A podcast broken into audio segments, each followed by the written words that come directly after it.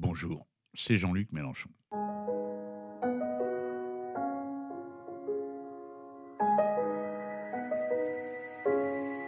Et voici l'épisode numéro 6 de cette série de podcasts consacrés à l'histoire de la séparation des religions d'avec l'État telle qu'elle s'est déroulée en France, depuis le passé profond du roi Clovis jusqu'à la période de la libération dans la Grande Révolution de 1789.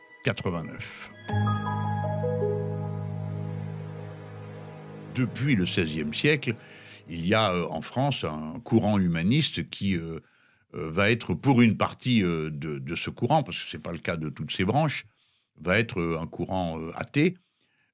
et quand je dis athée, c'est pour dire qu'ils sont allés au bout d'une réflexion et que comme ils ont retiré euh, la question de Dieu de leur raisonnement, ils en, sont arrivés eux-mêmes à des formules qui euh, étaient chimiquement pures et devaient s'appliquer à tous les cas, y compris aux gens qui croient en Dieu.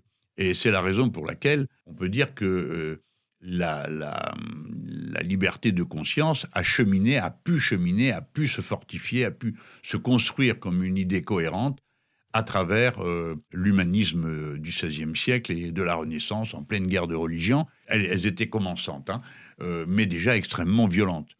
Une des figures de cet humanisme naissant est Michel de Montaigne, que, qu'on connaît plus que d'autres hein, dans notre pays, et son jeune camarade, encore plus connu, qui s'appelle Étienne de la Boétie, qui, euh, entre l'âge de 18 ou 24 ans, on n'arrive pas bien à positionner la date exacte, va écrire un livre qui s'appelle De notre servitude volontaire et qui est une apologie de la liberté de l'esprit. Quand on le lit maintenant aujourd'hui euh, au XXIe siècle, il est évident qu'on le lit avec la mentalité du XXIe siècle. Mais quand on le remet dans son contexte de l'époque, en réalité, ce qu'il révèle, ce livre, c'est un parcours, une trajectoire d'un homme, il est chrétien, catholique, euh, qui, tout en étant chrétien et catholique, ne supporte pas la répression dont font l'objet à cette époque-là euh, déjà les protestants, et qui euh, ne va pas pour autant renoncer à sa propre foi catholique, mais va découvrir lui aussi, toucher du doigt le fait que les êtres humains ne valent que par la liberté qu'ils réclament pour eux-mêmes, pour leur esprit, pour leur conscience, et de notre servitude volontaire décrit pourquoi nous ne sommes dans la situation de, soumission que parce que nous acceptons d'être soumis par routine, par habitude, par confort, parce qu'on n'a pas envie d'avoir des histoires. Il décrit ça euh, assez bien, et je dois vous dire que j'étais assez fier de fonder avec d'autres euh, une fondation qui s'appelle La Boétie, et qui euh, s'inspire de cette euh, inépuisable volonté de la liberté de conscience. Et cette liberté de conscience, elle va beaucoup se construire, elle va se dégager de la pesanteur, de, de l'évidence, de l'histoire, de la religion, rabâchée sur tous les tons, toutes les semaines euh, à l'Église, parce qu'elle va pratiquer un regard un peu relativiste. Ce qui va obliger à réfléchir, c'est qu'on se dit, tiens, ce qui est vrai d'un côté des Pyrénées est faux de l'autre euh, pour prendre que cet exemple. Et donc, au fond, euh, rien n'est vraiment sûr. Nous devons euh, trouver ce qui est sûr avec notre propre cerveau, sachant qu'il est possible qu'on n'arrive jamais à atteindre quelque niveau de vérité que ce soit. On avancera par approximation successive. Et c'est cet état d'esprit qui va de faire la naissance de la philosophie des philosophes des Lumières, de la période du XVIIIe siècle, et toute cette pensée qui va évidemment conclure assez rapidement, parmi bien d'autres aspects, que euh, tout commence par le fait qu'on mette de côté la question de la religion dans les domaines qui ne sont pas les siens, et notamment celui du pouvoir politique. Et cette, euh, ce mûrissement des idées, cette, euh, cette, avancée des idées à travers les philosophes des Lumières, dont les noms sont maintenant bien connus en France, c'est Rousseau, c'est Voltaire, c'est le baron d'Holbach, c'est Diderot, ce sont des personnes de cette nature, plus un autre aspect que je vais lever dans, un instant, qui sont les femmes intellectuelles qui auront été en quelque sorte la ligne de crête du déploiement de la pensée humaniste et du siècle des Lumières, et je vais vous en dire un mot. On s'aperçoit que l'humanisme repose entièrement sur euh, une idée. Les êtres humains créent leur propre histoire. Euh, les êtres humains sont créateurs d'eux-mêmes, se constituent eux-mêmes. Il n'y a donc pas, ils ne sont pas des créatures euh, d'une puissance extérieure, d'un Dieu à qui ils devraient ressembler. Euh, ils ne sont euh, dotés d'aucun instinct qui leur permette de survivre, en tout cas c'est ce qu'on se dit à l'époque, et l'humanisme, le texte de référence, il est de 1487, euh, c'est Pic de la Mirandole qu'il a écrit, ça c'est la version française hein, euh, du mot, et euh, ça s'appelle De la dignité de l'homme, et ce qui fait la dignité de l'homme, c'est que quand les, talents ont été distribués par Épiméthée, alors c'est un récit mythique hein, pour illustrer l'idée, bon, alors à l'un on a donné la rapidité pour courir, à l'autre la force des bras, aux autres des griffes, aux autres des mâchoires. Puis quand on arrive à l'homme, mince, il reste plus rien. Et donc euh, Épiméthée, euh, l'insouciant en quelque sorte, euh, réalise son erreur, ne sait que faire, et c'est Prométhée qui va tirer les hommes d'affaires en leur attribuant le feu, et c'est-à-dire la technique, la capacité à imaginer par soi-même les moyens de se tirer d'affaires. C'est-à-dire que la technique va remplacer l'instinct, l'apprentissage va remplacer l'instinct, et donc les êtres humains sont créateurs de leur propre histoire. Aujourd'hui, ça peut paraître d'une banalité absolue, à l'époque, c'est une déflagration intellectuelle absolument terrible. Ça s'en souffre. Hein. D'ailleurs, euh, ça va tout de suite mal commencer parce que autant en Italie, euh, ces choses-là sont un peu plus simples à vivre, autant dès qu'on va arriver dans les grands royaumes constitués sur la religion, là, ça se passe très mal, notamment en France, c'est pas des idées acceptées.